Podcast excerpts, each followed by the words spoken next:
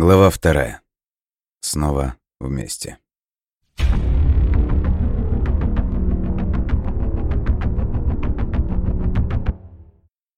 Грант нажал кнопку на пульте дистанционного управления, и на широком светодиодном экране появилось изображение, снятое скрытой камерой на одном из заседаний Сената. Спикер поблагодарил оратора и пригласил для выступления следующего. Им был сенатор Кейн, глава комитета по надзору за деятельностью корпораций, человек 50 лет в сшитом на заказ темном костюме, который подчеркивал стройность его фигуры и широкие плечи. Он вышел к трибуне, откашлялся и четко поставленным голосом произнес. «Дорогие коллеги, все вы меня хорошо знаете, а потому я позволю себе сразу перейти к делу. Как вам известно, я по роду своей службы обязан информировать вас о тех фактах, которые становятся известны нашему комитету и которые могут представлять угрозу для безопасности нашей страны. Мужчина вновь кашлянул и проникновенно посмотрел в зал, словно он выступал не перед несколькими десятками человек, а перед огромной аудиторией. Наш комитет призван следить за чрезмерным ростом корпораций и вовремя реагировать на их усиление. Сегодня нашу тревогу вызывает Atlantis Corporation.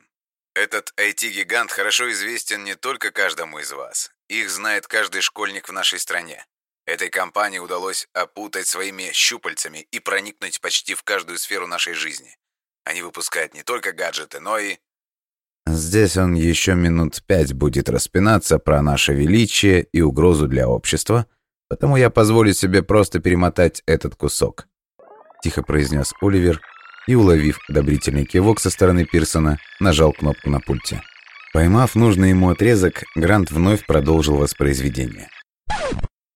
А потому мы считаем, что подобные мегакорпорации должны быть обложены сверхналогами в соответствии с проектом постановления, который в данный момент лежит перед каждым из вас. Я прошу проголосовать вас за него безотлагательно и позволить нашей великой стране вновь свободно дышать полной грудью. Также я хочу напомнить вам, что когда-то пират Генри Морган положил начало целой династии монополистов Морганов, и несмотря на то, что наше правительство в свое время получило некую финансовую поддержку от этого семейства, тем не менее мы были вынуждены принять суровое, но правильное решение раздробить эту финансовую империю, начавшую угрожать финансовой системе США. Почему мы это сделали? Потому что аппетиты подобных корпораций поистине не имеют пределов. Просто напомню, что в начале 20 века Морганы собрали в своих руках все возможные виды монополий, от электрической General Electric до стальной US Steel, а также нефтяную, банковскую, сельскохозяйственную и даже монополию в сфере морских перевозок. «Сейчас начнется самое важное», — тихо шепнул Грант, привлекая внимание Пирсона. В 21 веке над миром висит новая угроза – высокие технологии и криптовалюты. Когда в них играют дети, это неприятно. Но когда в игру ввязывается такая структура, как Atlantis Corporation, то это уже реальная угроза современному банковскому укладу. Мне доподлинно известно, что в настоящее время эта структура вынашивает планы по развитию собственной криптовалюты. И мы должны... Нет, мы просто обязаны вовремя предотвратить распространение этой заразы. Запись прервалась, и Грант зажег свет в комнате. Пирсон с улыбкой посмотрел на него. И это тебя напрягло, Оливер? Очень. Во-первых, этот человек осведомлен о наших планах, а во-вторых, вы же сами слышали о его фантазии раздробить Атлантис по образу и подобию событий 1912 года, когда ровно так же, буквально за несколько дней, была разрушена империя Морганов. Он хочет сделать себе именно этом. Все верно, Оливер. Но он же политик, а политики всегда хотят сделать себе именно чем-то. Кейн не просто политик, а человек, наделенный большой властью. Мы должны быть очень осторожны. Я полагаю, что то, что мы видели, лишь очередное упражнение в преддверии надвигающихся выборов. Ему нужны голоса электората, вот он и упражняется, как только может. Мы не будем осторожничать, а поступим ровно наоборот. То есть как? Мы должны объявить о проекте «Тиберион» в самое ближайшее время. Вы уверены в этом, мистер Пирсон? Ведь это будет открытым вызовом правительству. Абсолютно уверен. Проблемы с правительством не самые важные на этом этапе. потому что скоро они потеряют всякую власть над людьми. Поверь, нам достаточно дать в подарок бесплатную подписку на сериалы для тех, кто инвестирует в Тиберион на ранней стадии, и ты увидишь, какой бум это вызовет. Когда миллионы людей поучаствуют в нашем пре-ICO, ни один здравомыслящий политик не посмеет пойти против толпы, потому что она сметет его. «Вам виднее, босс». Грант поднялся со своего кресла. «Конечно, многие вопросы нам теперь придется решать на ходу, но, видимо, такова судьба, Оливер. Давай уже завтра перейдем ко второму этапу проекта». Пирсон помолчал и добавил. «И собери мне подробное досье на этого Кейна. Кажется, я знаю, откуда ветер дует». Грант послушно кивнул и вышел из кабинета. Однако вернулся в него буквально через минуту, и его лицо выражало крайнюю степень озабоченности. «Что еще, Оливер?» – любезно спросил Пирсон, который уже успел подойти к панорамному окну и любовался своими новыми транспортными дронами. «Сэр, охрана докладывает, что внизу находится Стоун. Он явно на взводе и требует его немедленно пропустить к вам. Я могу вызвать полицию?» «Мы что, успели в чем-то проколоться всего за одну ночь?» С изумлением спросил Кайл, отворачиваясь от окна. «Не думаю, сэр. Мы еще даже не подбросили ему жучка». «Тогда пусть ему разрешат пройти сюда. Узнаем, в чем дело». «Но он в таком состоянии, может, не стоит сейчас тратить на него время?» «Не беспокойся. Я уделю ему буквально пару минут. Все же он многое сделал для нашей организации. Пусть войдет». «Да, сэр».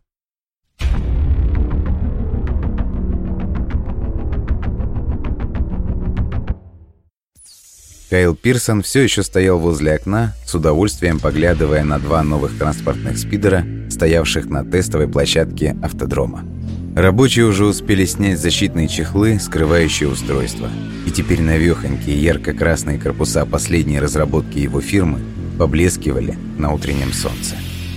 До сегодняшнего дня эти устройства еще ни разу не извлекались из секретных ангаров корпорации. И вот теперь душа Пирсона буквально трепетала – от предвкушения результатов первых испытаний летательных аппаратов на свежем воздухе.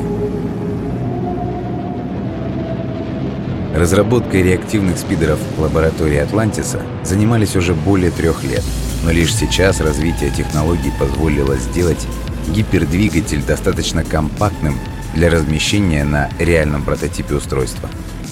Вообще-то компактный реактивный двигатель вовсе не был основной фишкой этой разработки – Истинным сердцем спидера была первая в мире гравитационная подвеска.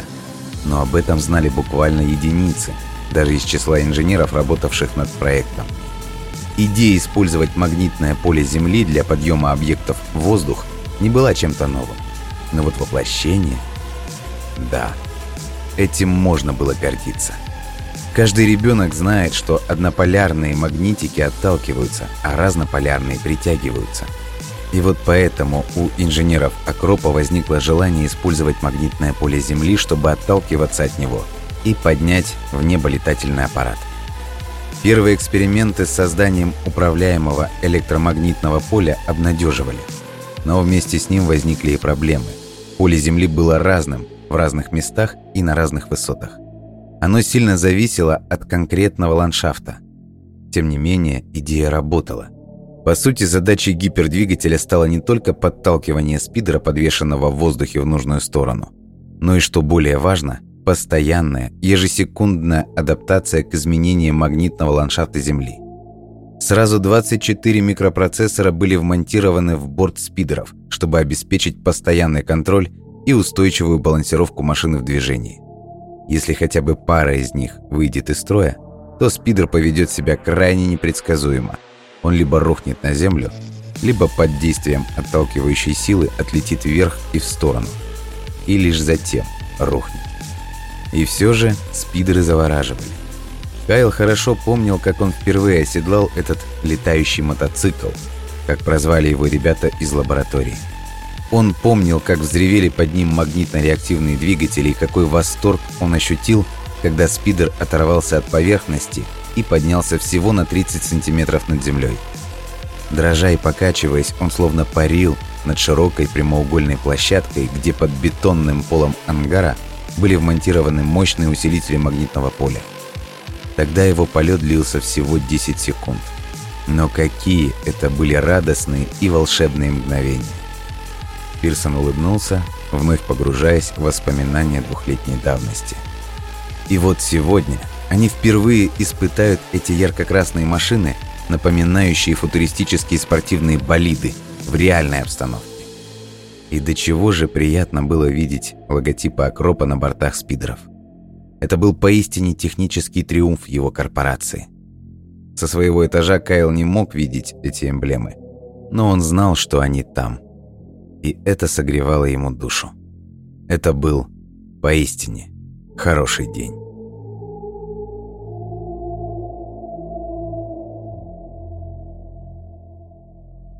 Превосходное настроение не покинуло главу корпорации в тот миг, когда в его кабинет вошел детектив Стоун в сопровождении Оливера Гранта.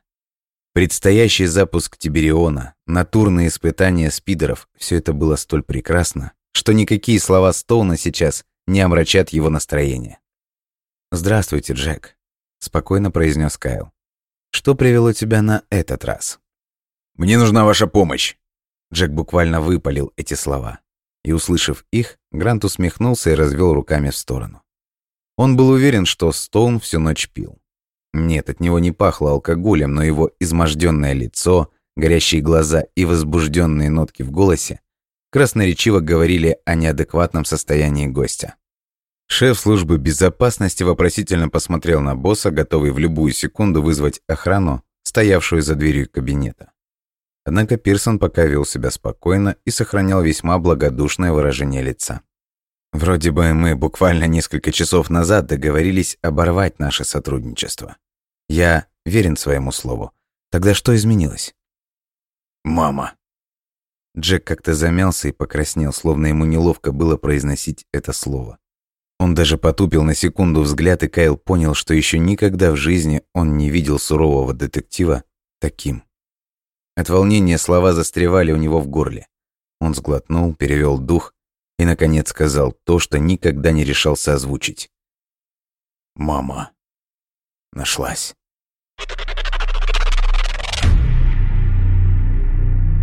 «Что?» Изумлению Пирсона не было предела. Его лицо вытянулось, и он недоверчиво посмотрел сначала на Джека, потом на Оливера Гранта. На мгновение его посетила мысль, что Джек сошел с ума от своих поисков. У него, должно быть, сдали нервы или еще что-то. «Джек, ты о чем? «Я знаю, как это звучит, но... Просто...» Он вновь задумался, потупил взгляд. «Просто я говорил с ней этой ночью». «Джек, присядь, пожалуйста. Выпей воды». Пирсон наполнил стакан и поставил его на столик перед детективом. «Расскажи все спокойно. Мы тебе верим, но такая информация, сам понимаешь». Кайл старался говорить тихо и спокойно. Его голос был ровным, а движения осторожными и плавными. Обменявшись короткими взглядами с Грантом, глава корпорации внимательно посмотрел в измученное лицо Джека. «Я не сошел с ума. И не пьян», — абсолютно отчетливо произнес Джек. «И я хорошо помню наш разговор накануне вечером. Но когда я ушел отсюда, сначала прогулялся по парку, а потом пошел домой. «Так, продолжай», — одобрительно кивнул ему Пирсон. Ночью я решил завязать с поисками, но потом раздался этот звонок. «Какой звонок, Джек?» «Звонок на городской телефон. Я ведь сейчас живу в старой квартире родителей. Это была мама. И мы говорили с ней. При этих словах Грант медленно достал из кармана руку с коммуникатором и начал набирать сообщение в медицинский блок, чтобы там подготовили палату для Стоуна. Однако, услышав продолжение беседы, прислушался. «Не то чтобы мы долго говорили, всего несколько слов. Она сказала, что рада меня слышать и что ей нужна помощь. Признаюсь честно, я был уверен, что у меня галлюцинации после ваших уколов». «Все в порядке, Джек», она еще что-то сказала? Где она? Что с ней? Нет, она не успела. Она лишь сказала, что находится в лунном городе, а потом... Что? Что потом? Пирсон чуть не захлебнулся, а рука Гранта, набиравшая сообщение, замерла в воздухе. Потом в трубке послышался шорох, какие-то крики и... И... И трубку аккуратно повесили. В комнате воцарилась тишина. Пирсон смотрел на Гранта, Грант на Джека Стоуна. После этих слов от благодушного настроения Кайла не осталось и следа. Его лицо выражало изумление. «Вы знаете, что такое лунный город?» – спросил Джек. «И да, и нет. Были какие-то слухи, но я не могу быть уверен в их подлинности. Мистер Пирсон, прошу вас, расскажите мне все, что знаете. Ради спасения матери я готов заплатить любую цену». Джек посмотрел на Пирсона, и в этом взгляде чувствовалась неподдельная решимость идти до конца. Стоявший позади детектива Оливер Грант отрицательно покачал головой, давая понять главе корпорации, что он против раскрытия информации. Однако Кайл поступил по-своему. «Послушай меня, Джек. Я понимаю твои чувства и поверь, что я бы тоже хотел спасти Оливию, если на это есть хоть малейший шанс. Но я знаю слишком мало». «Любую цену!» Вновь упрямо повторил Стоун. «Хорошо, Джек, я скажу. Ходили слухи, что именно так называлась секретная база немцев где-то на севере Африки. Ни о том, чем она занималась, ни почему получила такое название, я не знаю. Честно говоря, до сегодняшнего дня нас это и не интересовало. «Вы знаете, где она расположена?» С надеждой спросил Стоун. «Весьма приблизительно. А ты что, хочешь отправиться на ее поиски?» «Конечно». При этих словах Пирсон выразительно посмотрел на Гранта. «Хорошо. Оливер попробует собрать доступную информацию и подготовит все необходимое для экспедиции». «Вы что, поедете со мной?» Детектив был изумлен. «Но, мистер Пирсон, я знаю, как вы заняты, и у меня даже нет слов, чтобы выразить вам свою благодарность». «Перестань, Джек.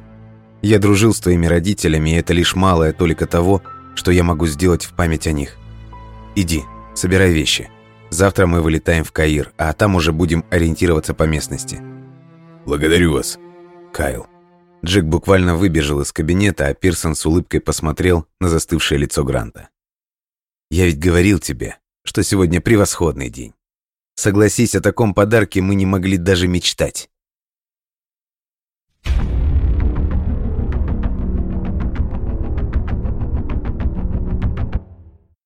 Вкратце обсудив сложившиеся обстоятельства с Грантом, Кайл, наконец, снова остался один в кабинете. Произошедшее сегодня было немыслимо и шокирующе. Амплитуда, с которой ситуация раскручивалась, просто поражала его воображение. Еще вчера Джек навсегда покинул лона корпорации Арсантов, а уже сегодня он готов возглавить один из ее передовых отрядов.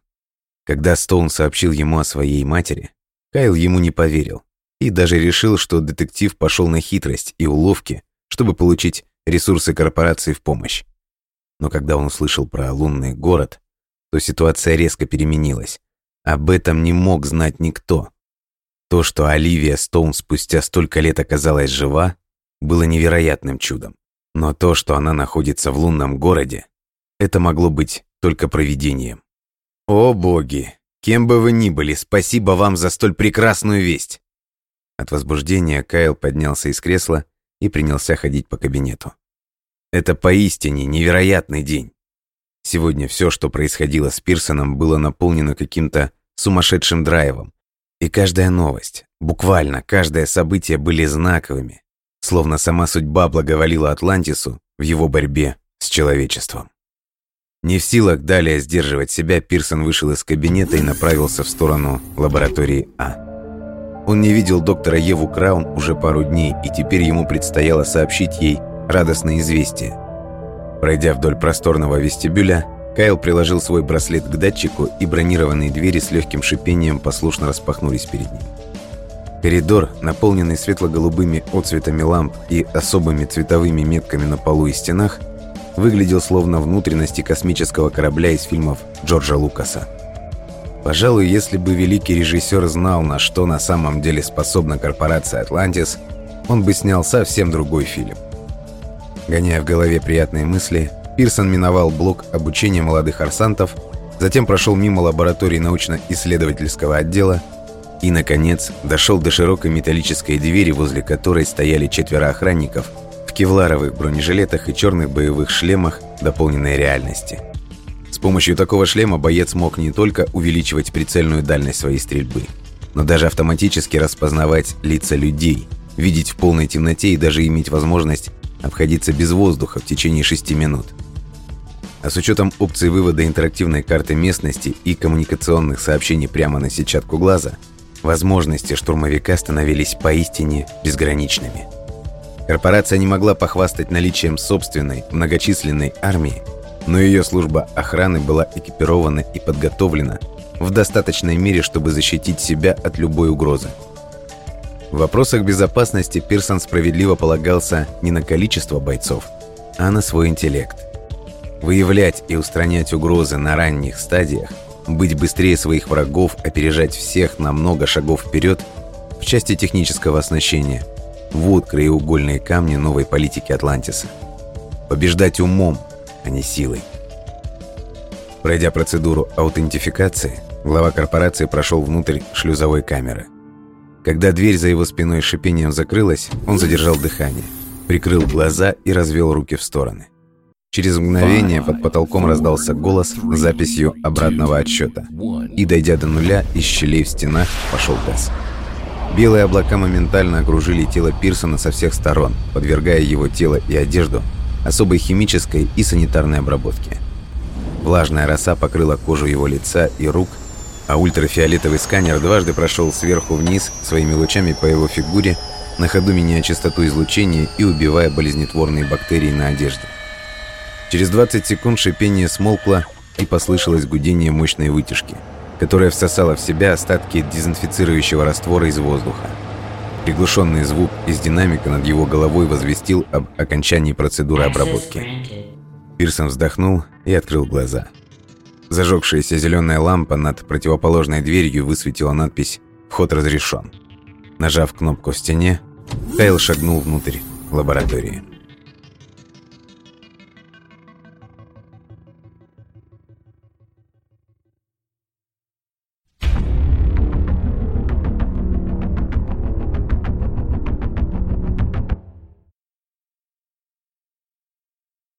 Доктор Краун сидела в белом халате, склонившись над голографическим дисплеем, и была полностью поглощена выведенной на него информацией.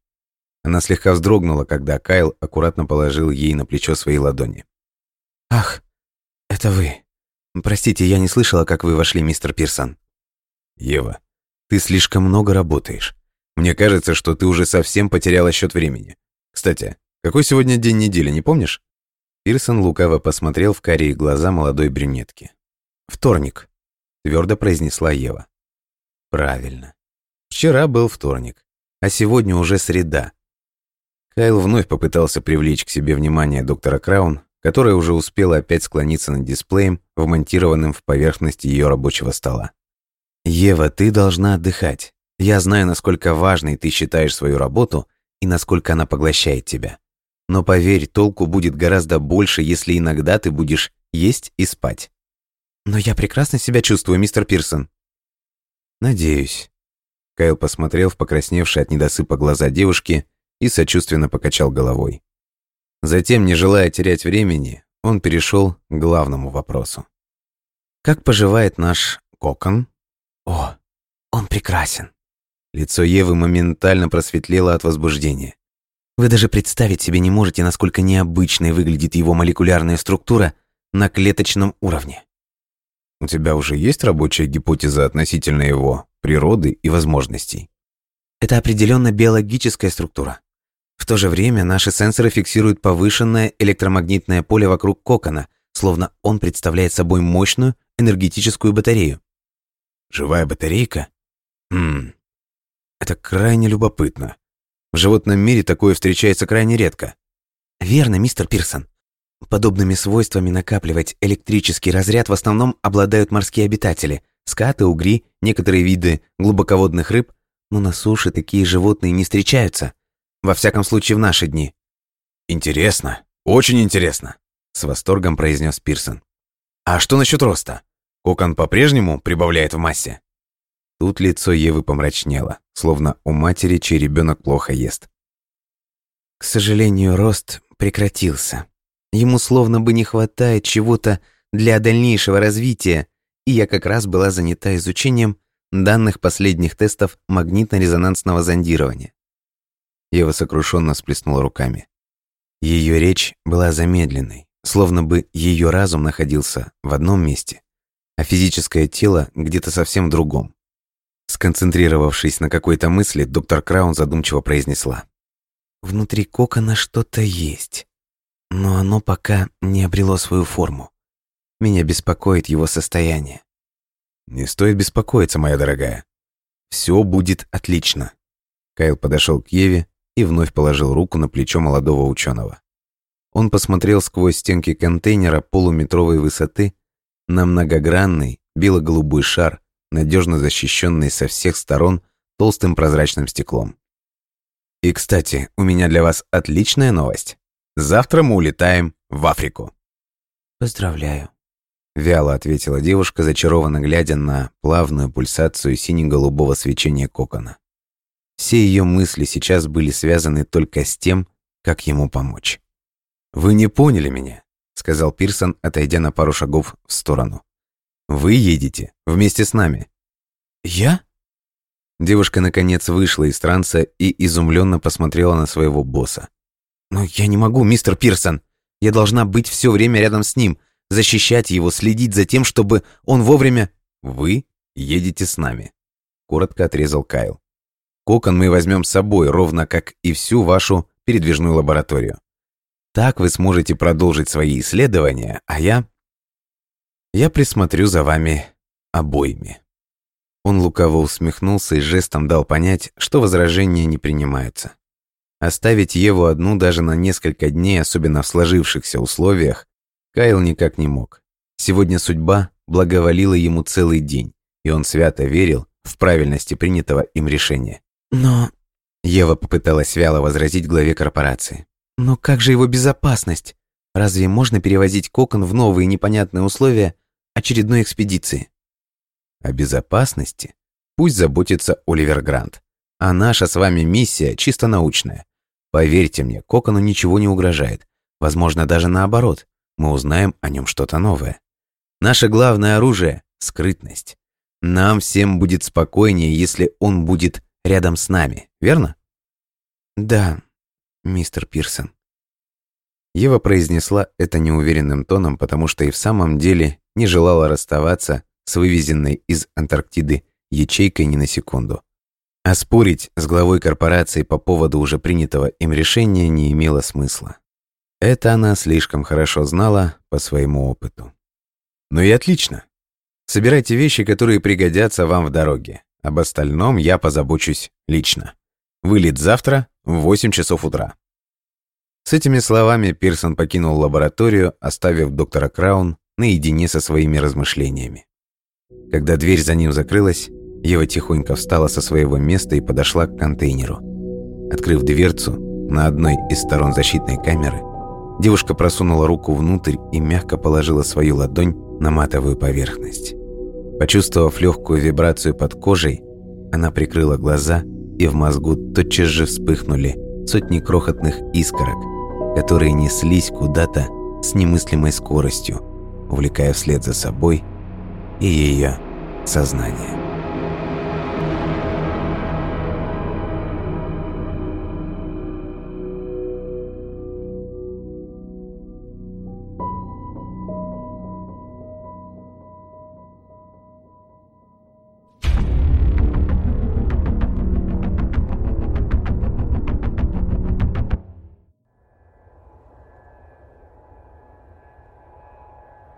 Самолете, принадлежавшем Atlantis Corporation, было довольно много незнакомых людей. Поначалу Джек хотел сесть в кресло по соседству с Евой, но сегодня доктор Краун была явно не в духе. Она молча прошла по салону, не обменявшись и парой фраз ни с Пирсоном, ни с другими коллегами. Поставив дорожную сумку на кресло рядом с собой, девушка явственно дала понять, что не желает иметь попутчиков в этом полете. Позади нее расположились Кайл и Оливер Грант, которые практически тут же приступили к обсуждению текущих рабочих вопросов, просматривали различные отчеты и графики и абсолютно не интересовались происходящим вокруг. На аэродроме Джек видел, что на борт поднялись еще полтора десятка крепких парней из охраны Атлантиса, а также несколько ученых, которые руководили погрузкой в трюм ящиков с оборудованием и снаряжением. По опыту прошлой экспедиции Джек хорошо знал, что Пирсон наверняка набрал с собой массу всяких новомодных штучек и гаджетов, которые не применит использовать в суровых условиях Африки. Таким уж он был до мозга костей – ученым, авантюристом и полным самых разных загадок человеком, в голове которого находилось место и для безумных идей, и для научных экспериментов. Последними в грузовой трюм самолета въехали два больших черных грузовика, которые, по словам самого Пирсона, представляли собой передвижную лабораторию для какой-то исследовательской работы доктора Евы Краун. В общем, Акорп, как всегда, действовал с размахом, не жалея никаких ресурсов ради достижения своих целей. Правда, в этот раз Стоуну было как-то не по себе от осознания того, что так много людей сейчас были выдернуты из привычного ритма жизни ради того, чтобы помочь Джеку в поисках его матери.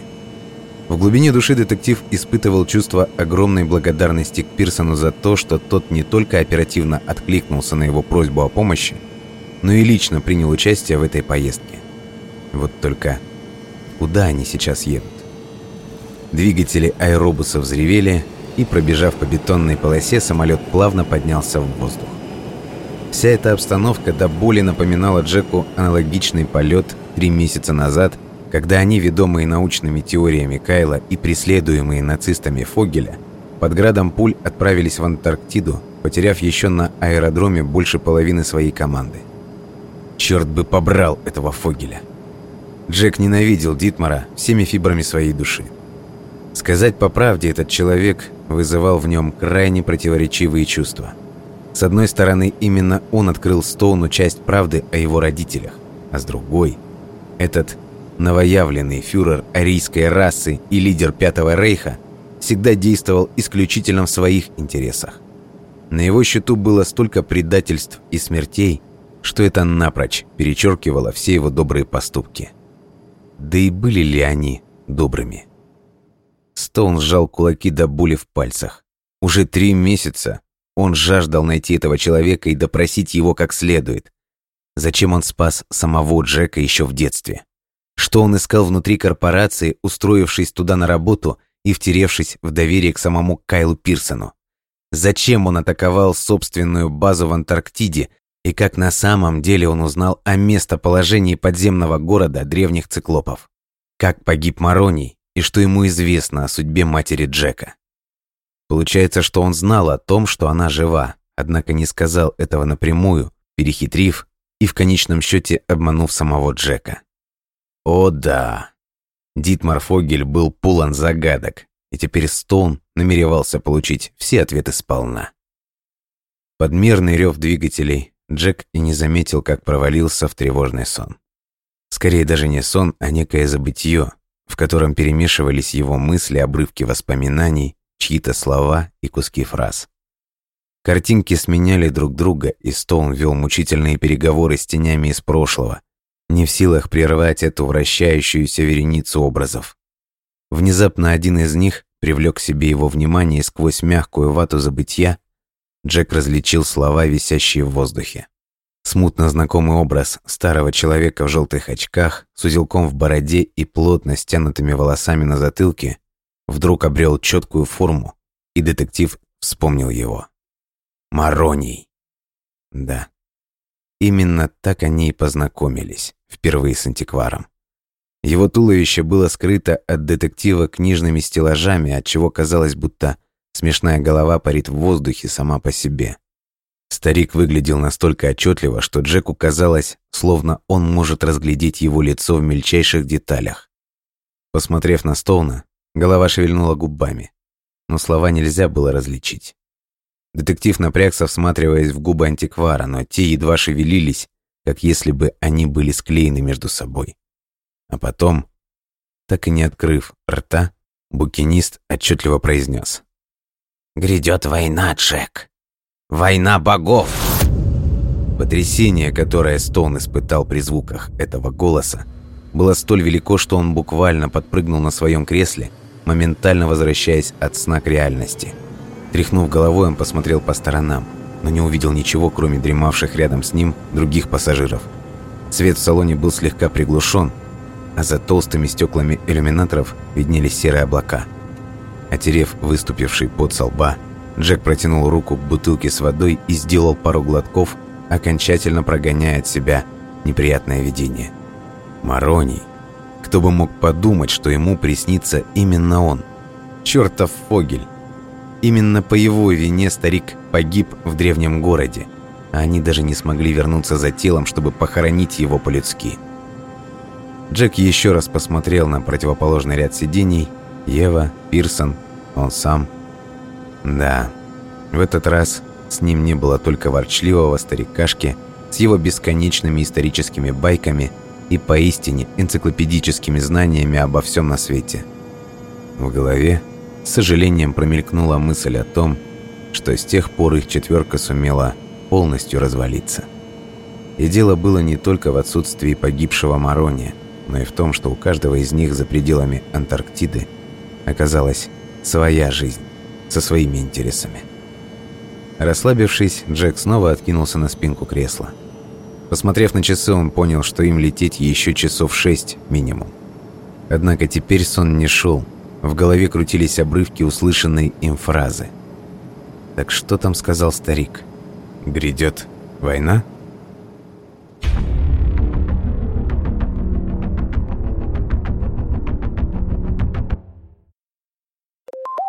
Коммуникатор Пирсона на запястье тихо пискнул, оповещая о завершении процесса дешифровки обрывка рукописи.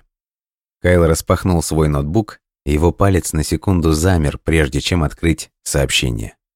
Радостное волнение, которое зародилось в душе главы корпорации, плавно перерастало в трепет предвкушения. Задержавшись на миг в этом состоянии, Кайл нажал кнопку. На экране появился белый прямоугольник текста дешифровки. Двуликий воин, там воздвиг себе прекрасный город. Несметные богатства, там. А также судьбы молот. Над гладью волн среди мостов за белыми стенами источник силы, храм богов, сокрытый под песками. Там целый лунный город. Текст был сильно поврежден, обрывался на полуфразе и частично отсутствовал, и все же благодаря алгоритмам искусственного интеллекта им удалось расшифровать его. Некоторые фрагменты текста были выделены скобками, что означало, что данный фрагмент мог иметь неоднозначные трактовки и интерпретации. И все же это был огромный успех. Пирсон еще раз вчитался в текст, обращая особое внимание именно на те места, где компьютер был не уверен в однозначности перевода. «Великий воин», «Молот судьбы», источник силы. Эти слова наполнили душу Кайла невероятной энергией, словно они были обращены непосредственно к нему. Да, сейчас он действительно ощущал себя этим великим воином, в чьих руках находится молот, способный изменить судьбу человечества и склонить чашу весов на сторону арсантов. Источник силы. Храм богов, сокрытый под песками. Пирсон задумчиво перечитал последнюю строку фрагмента. Да, именно источник силы мне сейчас нужен больше всего, и думаю, я знаю, с чего следует начать поиски. Кайл разбудил дремавшего неподалеку Гранта и показал ему фрагмент текста. Шеф службы безопасности вопросительно посмотрел на своего босса. «Мы почти угадали с местом назначения. Это Египет. Только нам нужен не Каир, а Александрия». «Почему вы так думаете?» «Посмотрите на первые строки. Двуликий воин там воздвиг. Двуликий воин по-арабски будет Искандер, Эль-Искандер или Александр, говоря современным языком. Я уверен, что речь идет об Александре Македонском. «Не понимаю», — искренне сказал Ульвер. «Все просто. В древние времена Александра Македонского называли двурогим Искандером, потому что на монетах он изображался в образе двурогого бога Зевса — и одновременно древнеегипетского бога Амона, повелителя небесного пространства и позднее бога Солнца. Более двух тысяч лет назад он основал город на севере современного Египта. В нем жили арабы, копты и греки. Город был абсолютно необычным по тем временам. потому что возник не стихийно, а впервые был построен по плану, который составил для Александра, его придворный архитектор, Дейнакрат. «Прекрасный город?» Да, полагаю, что в те времена ничего прекраснее и удивительное человечество еще не видело. И обрати внимание на слова «перед гладью волн среди мостов». Александрия была первым большим портом на Средиземном море. Чего только стоит знаменитый маяк, считавшийся одним из семи чудес света. Это было огромное инженерное сооружение со многими этажами и высотой порядка 150 метров. Его свет был виден морякам за десятки километров даже в плохую погоду. Там же находилась и знаменитая Александрийская библиотека. Согласно покивал головой Грант. Да, Оливер, это была крупнейшая библиотека по тем временам. Ее вполне можно считать и храмом богов, и источником силы, о которых говорится в тексте. Сейчас большая часть городских кварталов Александрийской бухты затоплена под водой. Это, конечно, может осложнить поиски, но полагаю, что нам туда и не надо. «Храм сокрыт среди песков», — вновь процитировал Грант. «Верно. И думаю, то, что мы ищем, находится на суше. Кстати, неподалеку от остатков древнего маяка не так давно были найдены катакомбы, внутри которых оказалось множество спиралевидных лестниц, соединяющих между собой различные залы. Это целый многоуровневый лабиринт, который до сих пор толком не удалось изучить ввиду его труднодоступности и высокой стоимости подобного исследования. Но для нашей корпорации это вряд ли станет преградой. Кайл Пирсон широко улыбнулся, уверенный в собственной правоте и искренне довольный тем, как складывалось начало их путешествия. Оливер поднялся со своего места и быстрым движением пригладил волосы на голове. «Я поздравляю вас, сэр. Пойду отдам распоряжение о смене курса и заодно побеспокоюсь об организации нового места для нашего лагеря.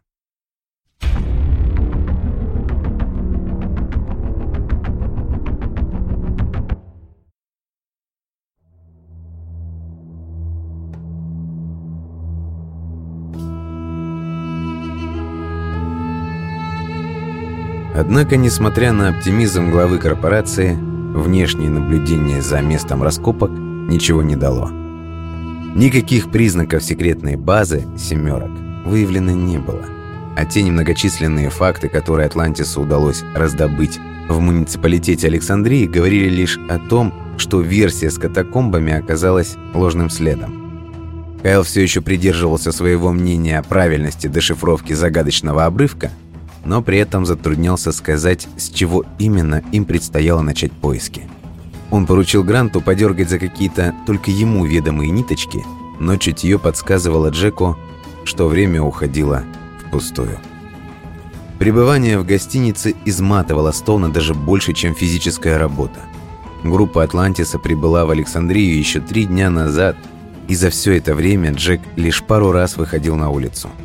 Палящий зной, жгучее солнце Египта и духота – вот и все красоты, которыми можно было насладиться в этом переполненном людьми городе. Пирсон занимался какими-то вопросами по своему загадочному и непонятному для Стоуна проекту «Тиберион», в то время как Ева целыми днями сидела запершись внутри черного грузовика с передвижной лабораторией.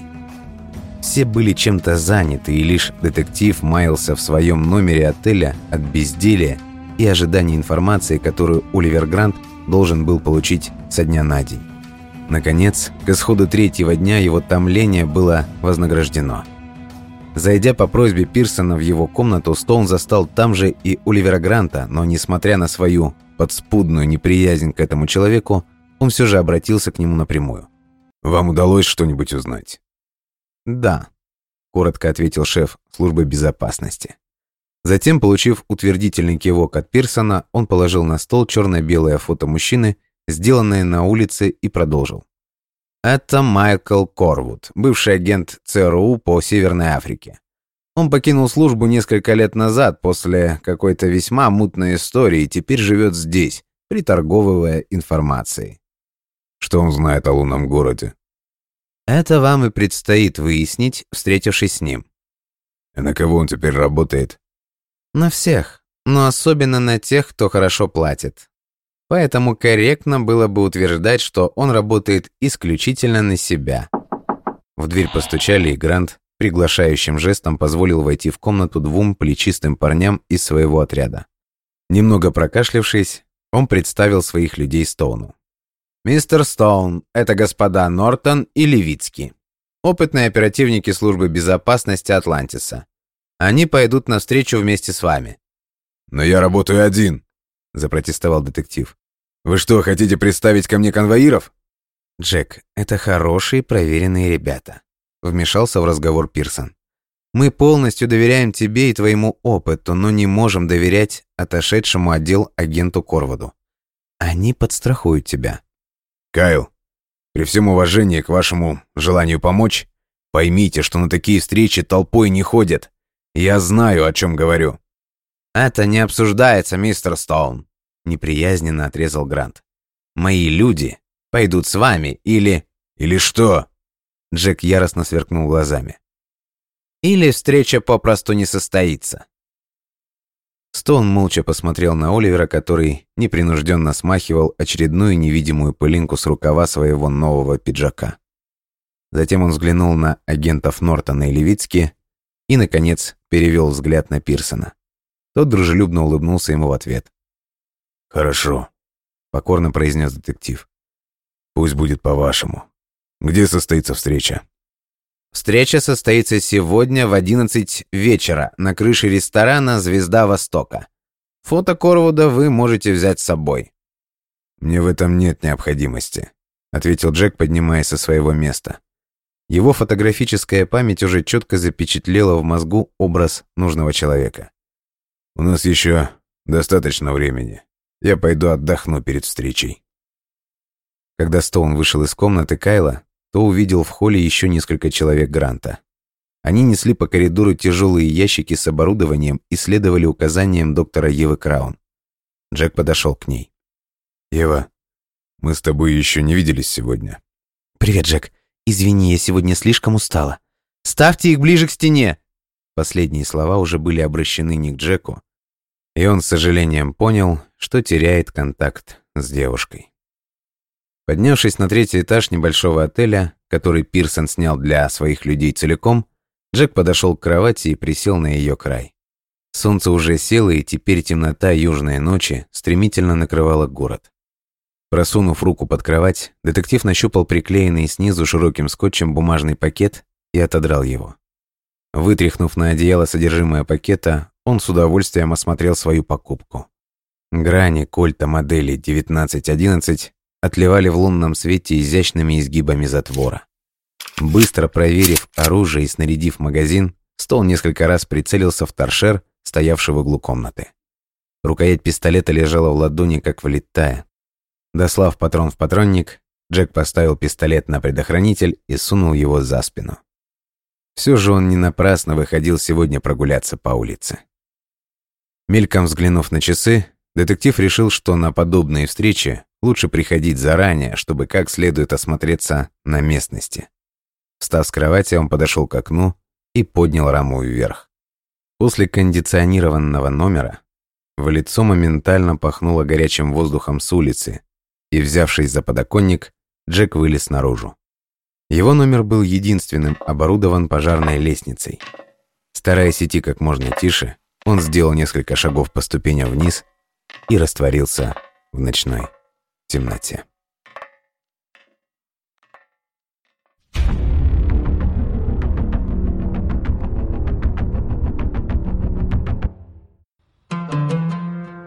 Ресторан «Звезда Востока» представлял собой небольшое двухэтажное заведение в историческом квартале Александрии.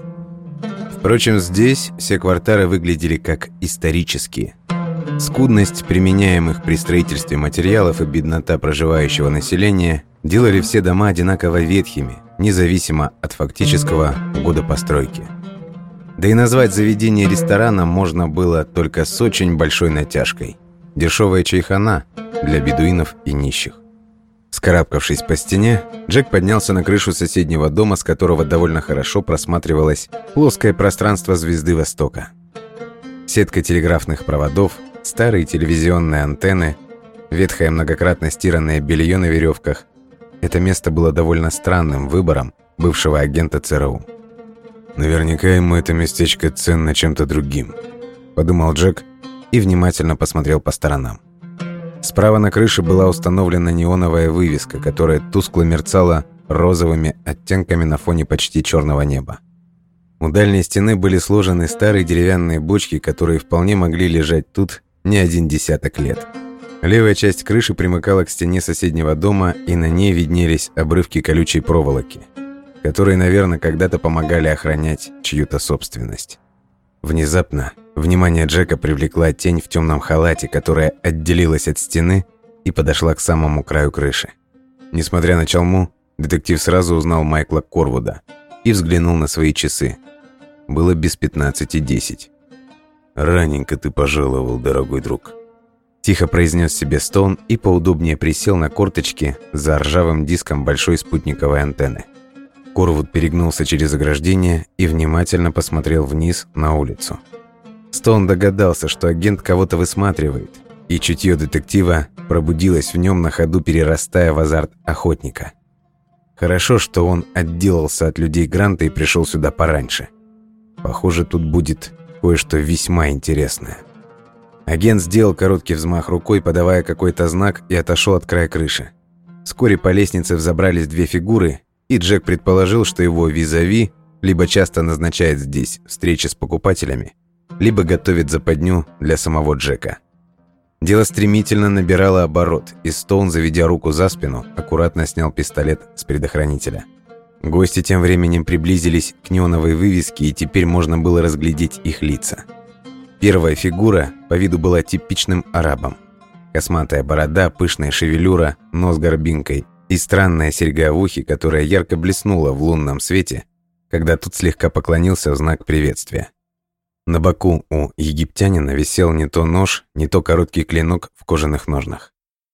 «Прямо пират какой-то», — подумалось Стоуну. Его спутник был гораздо выше ростом, широкоплечий, плотный мужчина в сером халате с капюшоном на голове. Луна уже почти вышла из-за облаков, и Стоун попытался разглядеть черты его лица. Но гость стоял к нему полубоком, и тени от капюшона, накинутого на голову, мешали ему. В отличие от пирата, Высокий даже не попытался поздороваться с Корвудом. Его горделивая осанка выдавала в нем человека самоуверенного и, может быть, даже высокомерного. Похоже, пират был лишь его проводником, а версия о засаде не находила подтверждения. Джек опустился на живот и аккуратно выполз из-за антенны. Ему хотелось как можно ближе подобраться к месту таинственного рандеву и подслушать, о чем будет идти разговор. По всему было похоже, что перед встречей с Джеком агент собирался успеть провернуть еще одну сделку. Шустрый малый. Времени не теряет. Наконец, Стоун подполз к невысокой печной трубе и приподнял голову. Луна стояла уже довольно высоко, и теперь вся крыша была залита серебристым светом. Гость сбросил с головы мешавший ему капюшон, его волосы казались словно посеребренными лунным светом. Джек окрестил его блондином и продолжил свое наблюдение. Не теряя времени даром, пират протянул Корвуду увесистый пакет с деньгами. Торговец данными неспешно принял его из рук египтянина и неторопливо пересчитал банкноты – Верить на слово тут, видимо, было не принято. Закончив процедуру подсчета, агент убрал деньги под полы своего длинного халата и, пошарив рукой между деревянных бочек, извлек оттуда небольшой тряпичный сверток. Блондин, стоявший до этого неподвижно, взял в руки сверток и развернул тряпицу. В лунном свете Джек разглядел небольшую шкатулку, но что было внутри, увидеть не смог. Он не рискнул высунуться из-за укрытия сильнее, опасаясь, что при таком ярком свете его могут заметить. Он уже был и не рад тому, что ветер разнес облака в стороны, и луна светила так, что вполне можно было читать книгу. Неожиданно блондин кивнул в знак согласия и, убирая купленную шкатулку, повернулся, чтобы уходить. Джек моментально узнал его, и внутри него что-то подпрыгнуло и резко упало. Он вспомнил этого блондина. Светловолосый гигант работал на Фогеля и являлся одним из членов банды «семерок». Это был тот самый человек, с которым Джек дрался в лавке Марони, и от пушечных ударов которого его голова в тот раз едва не разлетелась на куски. Так значит, это все же была засада, и агент предал их. Стоун замер, боясь пошевелиться, и взвешивал, как ему следует поступить дальше. Проследить за блондином Фогеля и его проводником-пиратом или обождать и в назначенный час явиться на встречу с Майклом Корвудом? Это было трудное решение. Внезапно сбоку послышался какой-то звук, и, выглянув из-за трубы, Джек с ужасом увидел, как Нортон, один из оперативников Атлантиса, неосторожно ступил на валявшийся на крыше лист ржавого железа. В тишине ночи этот звук прозвучал словно колокол, и реакция Корвуда была незамедлительной. Выхватив пистолет, он, не раздумывая, дважды выстрелил в незнакомца, и тело Нортона, не издав ни единого звука, рухнуло на крышу соседнего здания. Блондин резко отпрыгнул в сторону, прижимая к себе шкатулку, обернутую тряпицей, а Левицкий, напарник Нортона, с яростным криком выскочил из-за своего укрытия и принялся палить в бывшего агента ЦРУ. Все это произошло так быстро, что Джек даже не успел как следует обдумать свое решение, а его ноги уже сами оттолкнулись в стремительном прыжке, и он погнался за блондином.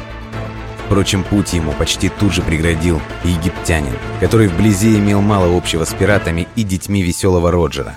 Он с размаху ударил ногой перепрыгнувшего на крышу ресторана детектива, и удар этот оказался на редкость удачным. Потеряв равновесие, Джек грохнулся на деревянные бочки, сильно стукнувшись головой о край ближайшей из них.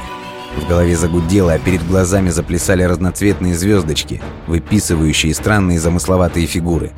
Тем временем Левицкий высадил почти полную обойму своего пистолета в продажного агента ЦРУ.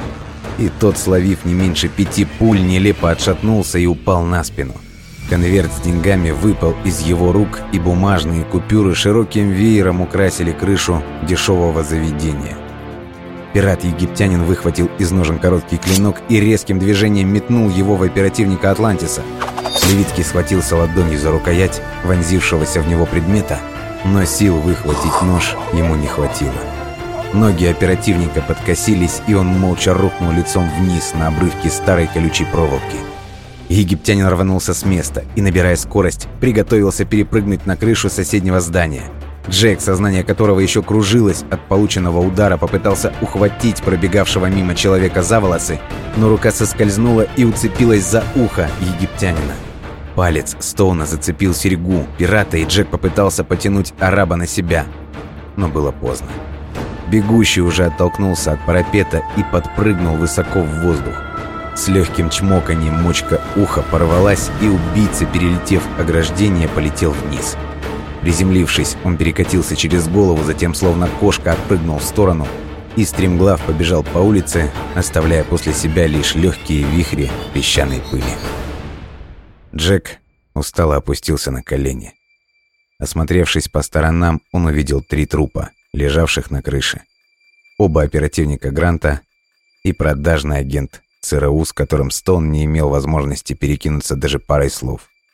С досады он стукнул кулаком по ограждению, понимая, что операция потерпела грандиозное фиаско. Он упустил и блондина, и его египтянина-проводника – Ушибленный висок сильно ныл, вызывая неприятное чувство тупой боли и головокружения.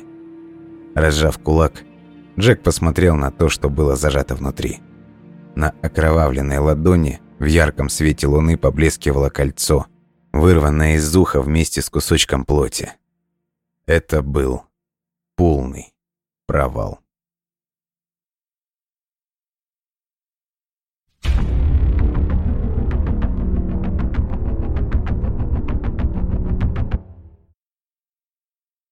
Кайл Пирсон вышел из грузовика с передвижной лабораторией на свежий ночной воздух. То, что показала ему доктор Краун, озадачило его. Возможно, они, сами того не зная, все же нашли один из источников протомолекулярных энергетических цепочек. Судя по записям мониторинговых самописцев, вывезенный ими из Антарктиды кокон периодически продуцировал внутри себя сумасшедшую энергию. Поначалу такие колебания были небольшими, и глава корпорации списывал это на некие погрешности измерений. Но в дальнейшем убедился, что после каждого спада наступает фаза роста энергетической активности, причем с каждым разом она становится все сильнее и сильнее. Подумать только, в этой небольшой по размеру ячейке скрыта целая электростанция. Пирсон глубоко втянул ноздрями теплый сухой воздух и попытался унять возбуждение, охватившее его мозг. Вокруг пахло прелыми пальмовыми листьями и тонким ароматом невидимых в ночи тропических цветов. Если этот процесс будет нарастать как прежде, то мощность кокона можно будет сравнить с небольшим ядерным реактором. Мысли упрямо возвращались к объекту его раздумий. А такой реактор можно использовать сразу во множестве наших проектов, от летающих спидеров до Тибериона. Да, точно. Именно в Тиберионе мы можем использовать сумасшедшую электрическую мощность для майнинга криптовалюты. Таких возможностей больше нет ни у кого на планете, и эту фишку нельзя скопировать. Неужели они и вправду близки к раскрытию тайны ПМЦ? Кайл принялся оживленно расхаживать по закрытому внутреннему двору арендованного мини-отеля, прикидывая в уме, какие еще преимущества можно извлечь из обладания энергетическим коконом. А если их будет несколько? От этой мысли просто захватывало дух. Это именно то оружие, которое ему сейчас необходимо в войне с человечеством. Никем не объявленной, но от этого не менее реальной войне, длящейся не одно столетие. Скрипнула деревянная дверь, и темноту южной ночи прорезала узкая полоска яркого света изнутри здания. В проеме показалась фигура Оливера Гранта. Несмотря на поздний час, шеф службы безопасности выглядел безукоризненно, а тонкий галстук в полоску четко выделялся на белоснежной сорочке даже при лунном свете. «Мистер Пирсон», — аккуратно позвал Грант, — «можно вас на минуту?» «Да, Оливер, конечно. Иди сюда. Ты очень вовремя». Кайл и сам сделал несколько шагов навстречу своему помощнику, видя, что тот не торопится покидать пределы дверного проема. Одна безумная мысль уже прочно засела в его мозгу, и ему нужно было срочно ею поделиться. «Послушай, я знаю, как нам раскрутить Тиберион до немыслимых высот. Не сочти мои мысли наивными, но нам, очевидно, придется каким-то образом захватить базу Фогеля в Антарктиде». «Зачем?» – опешил от такой новости Грант. Зачем нам воевать с нацистами? Тем более сейчас. Именно что сейчас. Слушай, Оливер, исследование доктора Краун убедительно показывает, что вывезенный нами кокон есть не что иное, как мощная электрическая батарейка животного, ну или во всяком случае биологического происхождения. Ты понимаешь?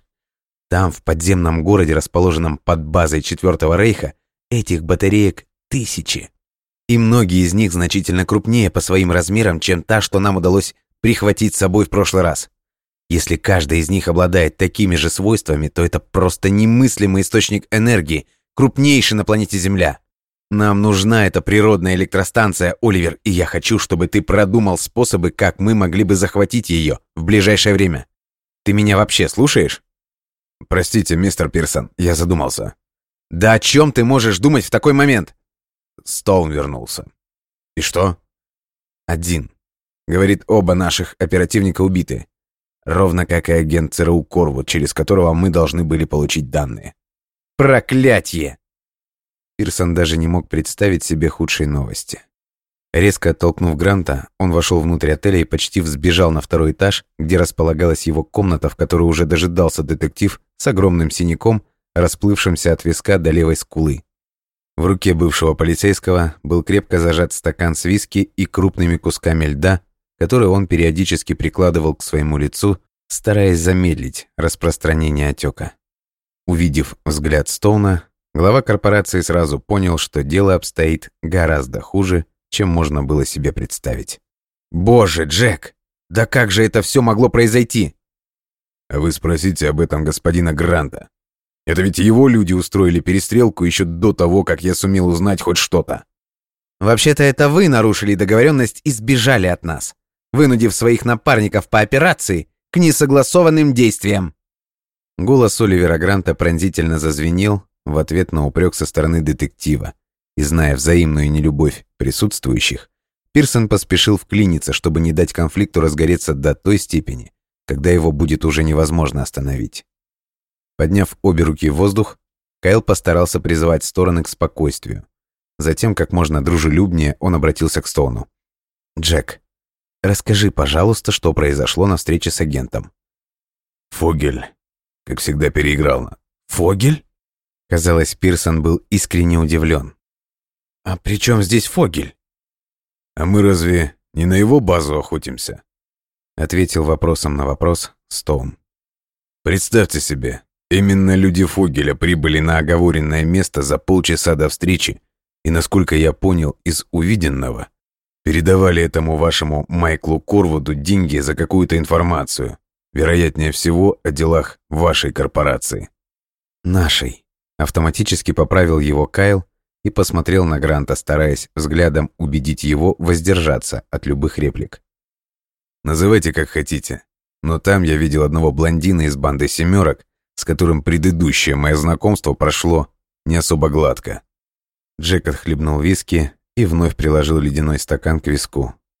С ним был еще какой-то араб или египтянин. Не знаю, он не представился.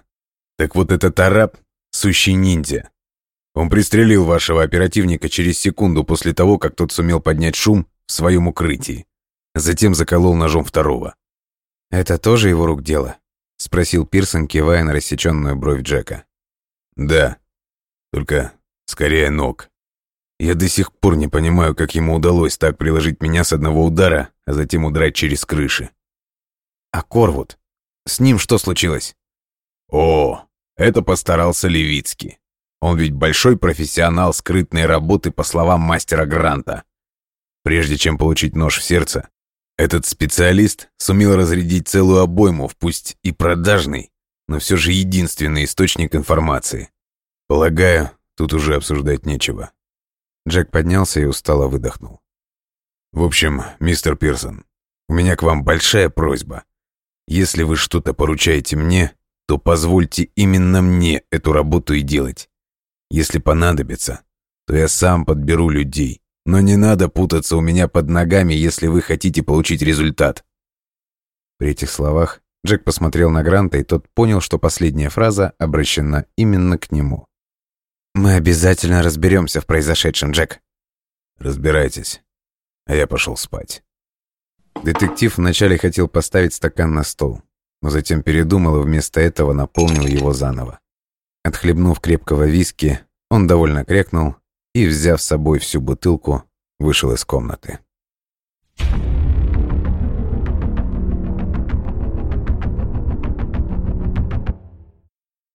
Новый день начинался тяжело.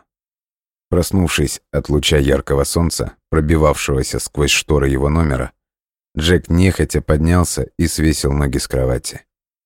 Голова гудела, и тут даже трудно было сказать, от чего больше. От ловкого удара египетского ассасина или от бутылки виски, опорожненной им наполовину накануне вечером. Пошарив рукой по тумбочке в поисках стакана, Джек нащупал что-то маленькое и с удивлением посмотрел на кольцо, оказавшееся у него в руке. Серьга. Та самая, которую он случайно вырвал вчера у араба из уха, пытаясь задержать его.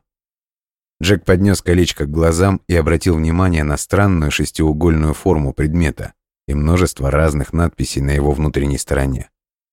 Про немецкие руны и заклинания он в свое время наслушался достаточно. Но тут было что-то другое. Или нет, черт его знает. Джек отложил кольцо на край столешницы тумбочки и принялся искать пропавший стакан. Задев ногой за бутылку, он нечаянно опрокинул ее на пол и темно-коричневая жидкость с характерным бульканьем принялась вытекать на дощатый пол. Подняв бутылку, Джек с сожалением посмотрел ее на просвет и констатировал, что теперь допивать было нечего. Ну и ладно. Возможно, сегодня мне лучше быть трезвым. Натянув джинсы и футболку, Стоун провел рукой по небритому подбородку, прикидывая, с чего бы лучше начать поиски так не кстати оборвавшейся вчера ниточки. Он был чертовски зол на агентов Атлантиса, но тем не менее прекращать поиски не собирался. Взгляд вновь задержался на вырванной из уха пирата серьге. «Ведь, наверное, это и есть правильная отправная точка», — сам себе сказал детектив. «Начну-ка я, пожалуй, с поисков этого самого пирата. Внешность у него весьма примечательная, да и ухо сегодня наверняка будет замотано или заклеено. Ошибиться трудно. При этой мысли Стоун вышел из своего номера, даже не потрудившись запереть дверь на ключ.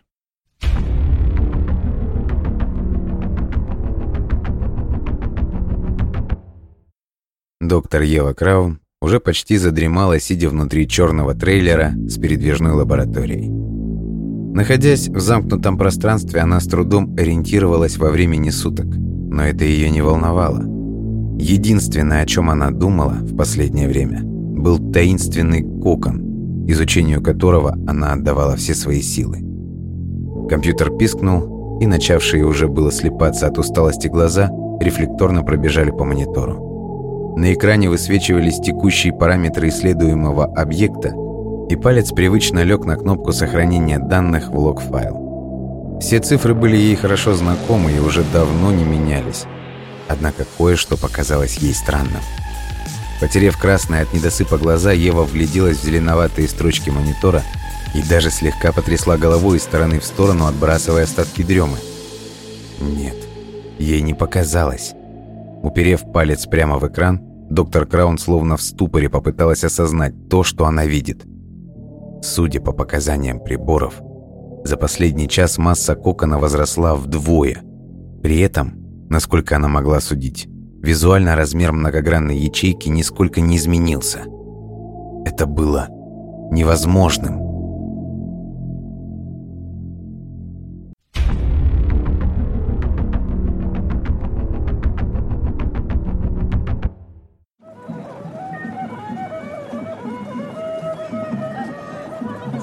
Бродя по кривым улочкам южного города, Стоун внимательно вглядывался в лица прохожих, стараясь не упускать из вида ни единого человека. Мысль о том, что «семеркам» удалось переиграть Пирсона с его службой безопасности, сидела в мозгу как заноза. Такое уже бывало в прошлом и теперь повторилось снова. О чем это могло говорить? По мнению Джека, только о том, что внутри корпорации все еще находится крот Фогеля. Джек присел за столик многолюдного уличного бистро и заказал себе кофе. Он не любил этот напиток, но зато получил отличную возможность просматривать бесконечный людской поток, шедший по улице, не привлекая внимания. Пожалуй, мысль о кроте имела под собой веские основания. Детективу вспомнилось, как его похитил таинственный мистер Смит и капсула с микрофоном, которую тот вживил ему в запястье, чтобы получить еще больше информации, о происходящем внутри компании.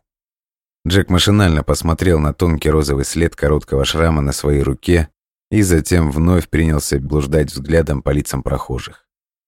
Улица была одной из центральных в этой части города и вела в сторону базара, что, несмотря на дневную жару, обеспечивало довольно плотный поток местных жителей и туристов. Через блондина Фогель наверняка приобрел у агента ЦРУ что-то важное. Джек из-под лобья смотрел на прохожих, выискивая лицо араба и периодически прикладывая чашку с кофе к губам. Отпив крохотный глоток ароматного напитка, он постарался воспроизвести в своей памяти предмет, обернутый тряпкой. Прямоугольная шкатулка сантиметров 15 в длину. Узкая и с каким-то восточным орнаментом. Что там внутри? Флешка? Карта? Древний манускрипт? Нет, это все не годилось. Детектив хорошо помнил, что по виду она была довольно тяжелой. Значит, какой-то металл. Золото, монеты, ключ. Да, пожалуй, ключи вполне могли бы лежать в такой шкатулке.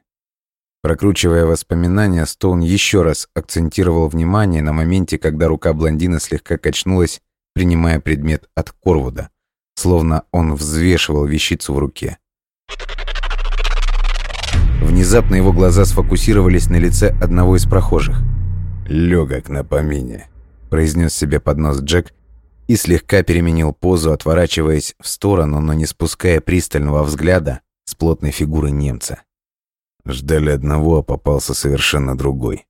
Что ж, тоже неплохо. Стоун положил деньги рядом с чашкой и, поднявшись, не спеша влился в толпу туристов. Следить за блондином было просто — его белокурая голова четко выделялась среди прохожих. Высокий рост громилы позволял без труда находить его взглядом. Идя вдоль по улице, Джек отметил, что она стала более узкой и совсем скоро людское движение уплотнилось. Они явно приближались к базарной площади, и шум нарастал с каждым шагом. Кривая улочка стала совсем узкой, и Джеку порой приходилось применять силу, чтобы протиснуться сквозь толпы людей, торчавших перед многочисленными лавками и развалами. Здесь торговали всем чем угодно. Вычурные сине-зеленые вазы разнообразных размеров, сувениры, кухонная утварь с медной чеканкой, различные пряности. Да, пожалуй, пряностей здесь было больше всего.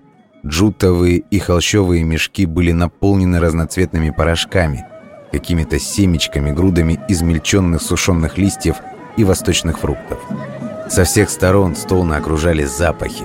Он то оказывался опутан ароматами жареного мяса, то какими-то пряностями, то пахло ослиным навозом, а периодически нос улавливал тончайший аромат цветов, доносившийся со стороны невысоких деревьев, окаймлявших край базарной площади и сплошь покрытый мелкими бело-розовыми цветочками. Блондин завернул за угол, и они оказались в длинной галерее, где под тряпичными навесами бедуины в светлых и не всегда чистых халатах торговали коврами. Большие и маленькие. Они были здесь повсюду. Некоторые были свернуты в рулоны, другие же, напротив, были сложены в высокие стопки, в то время как третьи были растянуты и развешаны вдоль стен. Белобрысая голова мелькала среди туристов, то выныривая, то вновь исчезая в толпе. В какой-то миг Стоуну показалось, что он все же потерял человека Фогеля из вида, и тогда Джек побежал вперед, расталкивая торговцев и туристов, делавших бесчисленные селфи на фоне восточного базара. Выскочив в кривой переулок, Джек резко осмотрелся по сторонам. Здесь торговали глиняными горшками, но ему было не до того. Высокая фигура снова свернула за угол, и Стоун побежал следом. Низкие двухэтажные дома, в которых жили торговцы и хранили запасы своего товара, походили друг на друга настолько близко, что образовывали нескончаемую вереницу разветвленных узких проходов. Выбежав в один из них, Джек оказался почти в полной темноте. После яркого солнечного света глаза ничего не видели. Сверху раздался скрип деревянной двери, и он посмотрел на череду мелких, едва выступавших балкончиков, соединенных между собой наподобие галереи. Второй ярус плотно опутывал своей паутиной окружающее пространство, мешая солнцу проникать вниз.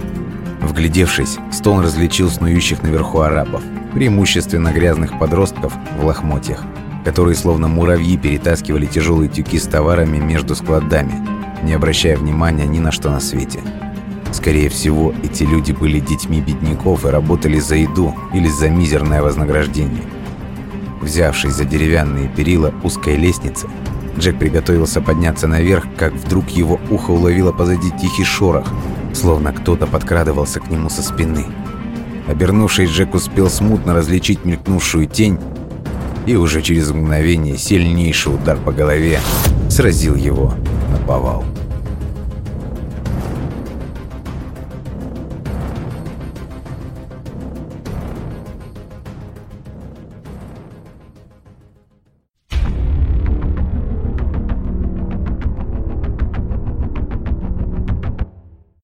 Кайл Пирсон доверял доктору Краун как себе, но то, что она только что ему сообщила, вызвало сомнение.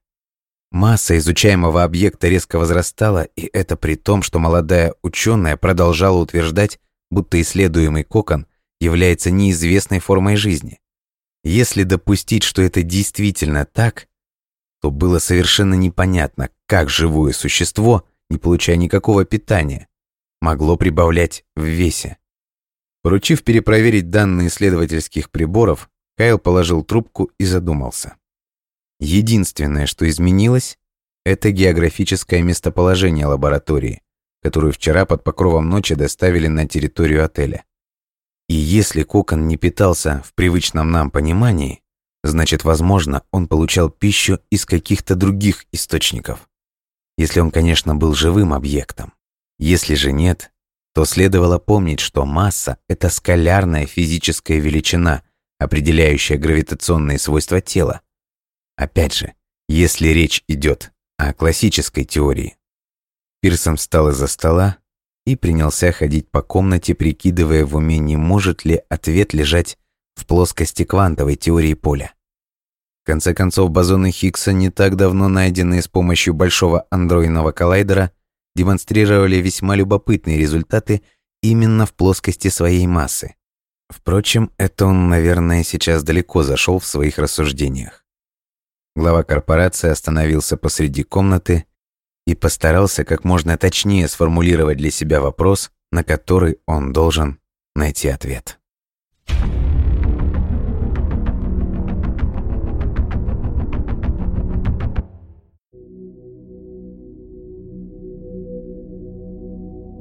Кто-то водил тряпкой по его лицу. Влажной, шершавой тряпкой из грубой материи человек провел по рассеченному лбу, убирая с него кровь. Несколько раз, грубо протерев глаза, человек принялся оттирать нос и щеки Стоуна. С трудом разлепив веки, Джек увидел кусочек вечереющего неба и косматую голову, наклонившуюся над ним. Спутанные лохматые волосы, дерганные движения и уши, сильно выпиравший над головой. Не человека, дьявол какой-то. Стоуну захотелось вновь закрыть глаза, и он поморщился от боли.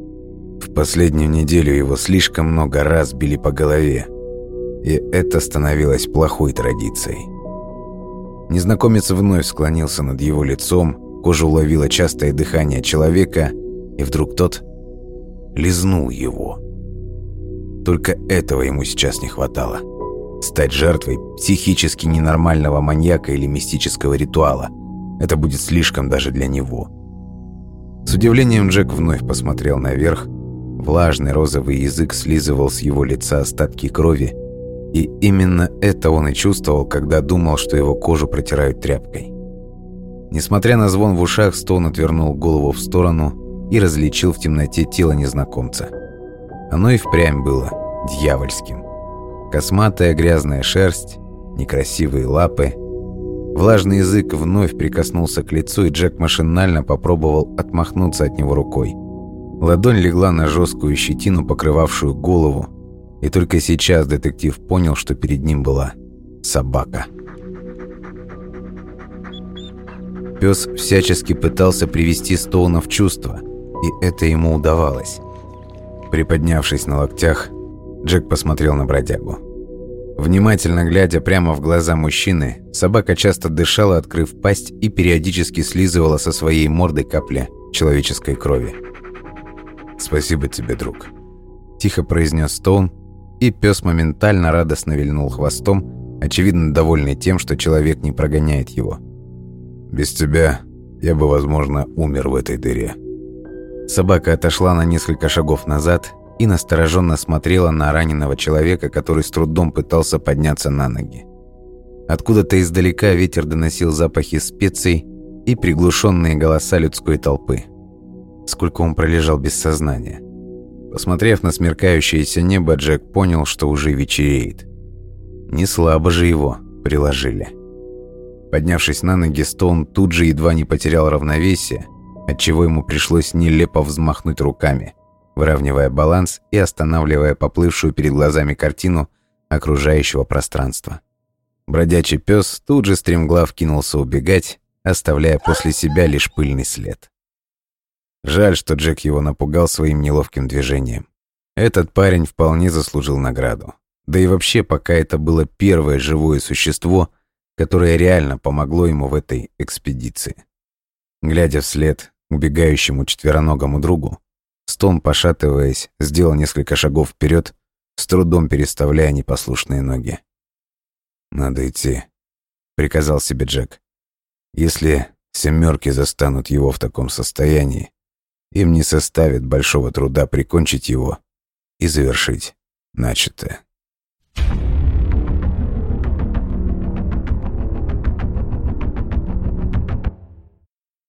Спонтанная планерка, затеянная Пирсом, подходила к концу. Небольшая группа из доверенных специалистов Атлантиса так и не пришла к единому мнению относительно процессов, описанных доктором Краун. То, что они наблюдали в данный момент, было трудно объяснить. Однако Кайл на это и не рассчитывал.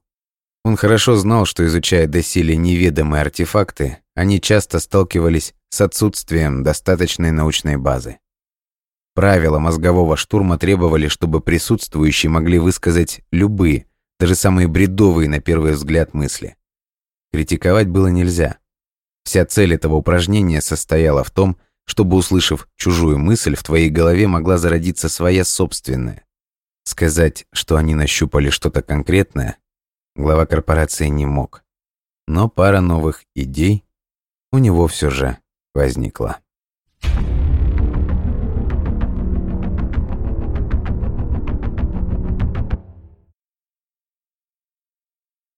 К тому времени, пока Джек с разбитой головой добрался до отеля Пирсона, на улице уже совсем стемнело. Миновав сонного охранника, сидевшего на стуле при входе в гостиницу, Стоун с трудом поднялся по скрипучей лестнице на свой третий этаж. Голова все еще здорово гудела, а тело слишком устало. К счастью, по пути ему не попался ни Кайл, ни Оливер Грант. Иначе было бы не избежать ненужных, а самое главное, длительных расспросов. Этим вечером они наверняка были заняты чем-то особо важным. Джеку хотелось просто поскорее добраться до своей постели. Потом все равно придется что-то решать и рассказывать о том, откуда у него новые синяки на лице. Но сейчас он предпочел бы сделать это утром, на свежую голову. Аккуратно выглянув из-за угла на своем этаже, Стоун дождался, пока охранник Акорпа пойдет в противоположную сторону коридора и потихоньку прокрался ко входу в свой номер. Машинально пошарив в карманах в поисках ключа, он вспомнил, что не закрыл дверь, уходя. А потому детектив тихо повернул ручку и скользнул внутрь. Аккуратно затворив за собой дверное полотно, Джек устало посмотрел в темноту своего номера, ожидая, пока глаза привыкнут к отсутствию освещения. Сперва принять душ, смыть грязь и кровь, а потом спать. Стоун составил в голове мини-план и, прислонившись спиной к двери, принялся стаскивать ботинки. После ходьбы целый день на жаре ноги сильно вспотели, а после вечернего ковыляния от базарной площади до отеля они еще и здорово гудели. Ступив босиком на прохладный пол, он вдруг поймал себя на мысли, что это было пока первой приятной эмоцией за весь день. Джек сделал несколько шагов в сторону кровати, намереваясь присесть, чтобы раздеться, как вдруг услышал легкий скрип за окном. Сейчас ему было не до таинственных шорохов, если бы не одно обстоятельство. За занавеской возник отчетливый силуэт бородатой головы. Араб? Здесь? Стоун быстро скользнул к стене, позабыв обо всех своих невзгодах и усталости. Неужели этот египетский ниндзя выследил Джека? Но почему его интересует именно номер Джека, а не, например, Пирсона или Гранта? Ах да, ведь пожарная лестница за окном есть только у него. Или они не нашли его тело на улице и решили добить единственного свидетеля? Все эти мысли пронеслись в голове буквально за пару секунд, в то время как фигура непрошенного гостя поднялась выше и замерла за окном, прислушиваясь к ночным звукам. Джек видел, как человек в длинном халате аккуратно приоткрыл створку, а затем сдвинул на бок край шторы. Только сейчас Стоун догадался, что ему лучше было бы спрятаться за диваном. Но похоже, что убийца после улицы тоже не слишком хорошо видел в темноте. Человек не особенно сноровисто перелез в оконный проем, тихо прорычал себе под нос какое-то проклятие и принялся обыскивать номер. Может, это не киллер, а гостиничный вор? Такая мысль появилась у Джека при виде фигуры, шарившей руками по письменному столу, затем по выдвижным ящичкам и, наконец, перешедший к прикроватной тумбочке. Нащупав что-то на поверхности, вор взял найденный предмет и подошел чуть ближе к окну, чтобы рассмотреть его. Серьга. И как только Джек сразу не догадался, что арабу может быть особенно дорога именно эта вещь, вырванная из его уха. Впрочем, с этим он разберется позднее. А сейчас был самый удачный момент для нападения, и упускать свой шанс на реванш детектив был не намерен. Воспользовавшись тем, что египтянин стоял к нему спиной, Джек быстро переступил босыми ногами по полу, а затем резко прыгнул, сбивая араба с ног. Послышался удивленный сдавленный вздох, но в борьбе в партере Стоуну не было равных. Обвив ногами туловище дергающегося врага, детектив тут же пропихнул одну руку под мышку египтянина, выкручивая его плечевой сустав на болевой прием, а второй рукой намертво вцепился в бороду, стараясь вывернуть ему шею. Человек задергался от боли и натужно засипел, пытаясь освободиться. Однако против внезапного нападения со спины ничего поделать не мог. Помня о великолепной способности ассасина орудовать клинком, Джек плавно перешел на удушающий прием, и голова непрошенного гостя начала биться в конвульсиях, испытывая острую нехватку кислорода. В предсмертной агонии араб бился изо всех сил, извиваясь словно змея и подскакивая на полу всем телом. От резких движений челма слетела с его головы, обнажив копну длинных черных волос. Джек развернул поверженного врага к себе лицом. Он хотел видеть, как умрет этот пособник семерок. Однако, когда лунный свет упал на лицо лежавшего перед ним без чувств человека, пальцы детектива разжались сами собой, и по его спине пробежала волна нервного озноба. «Мароний!» Изумлению Джека не было предела. Перед ним лежал призрак.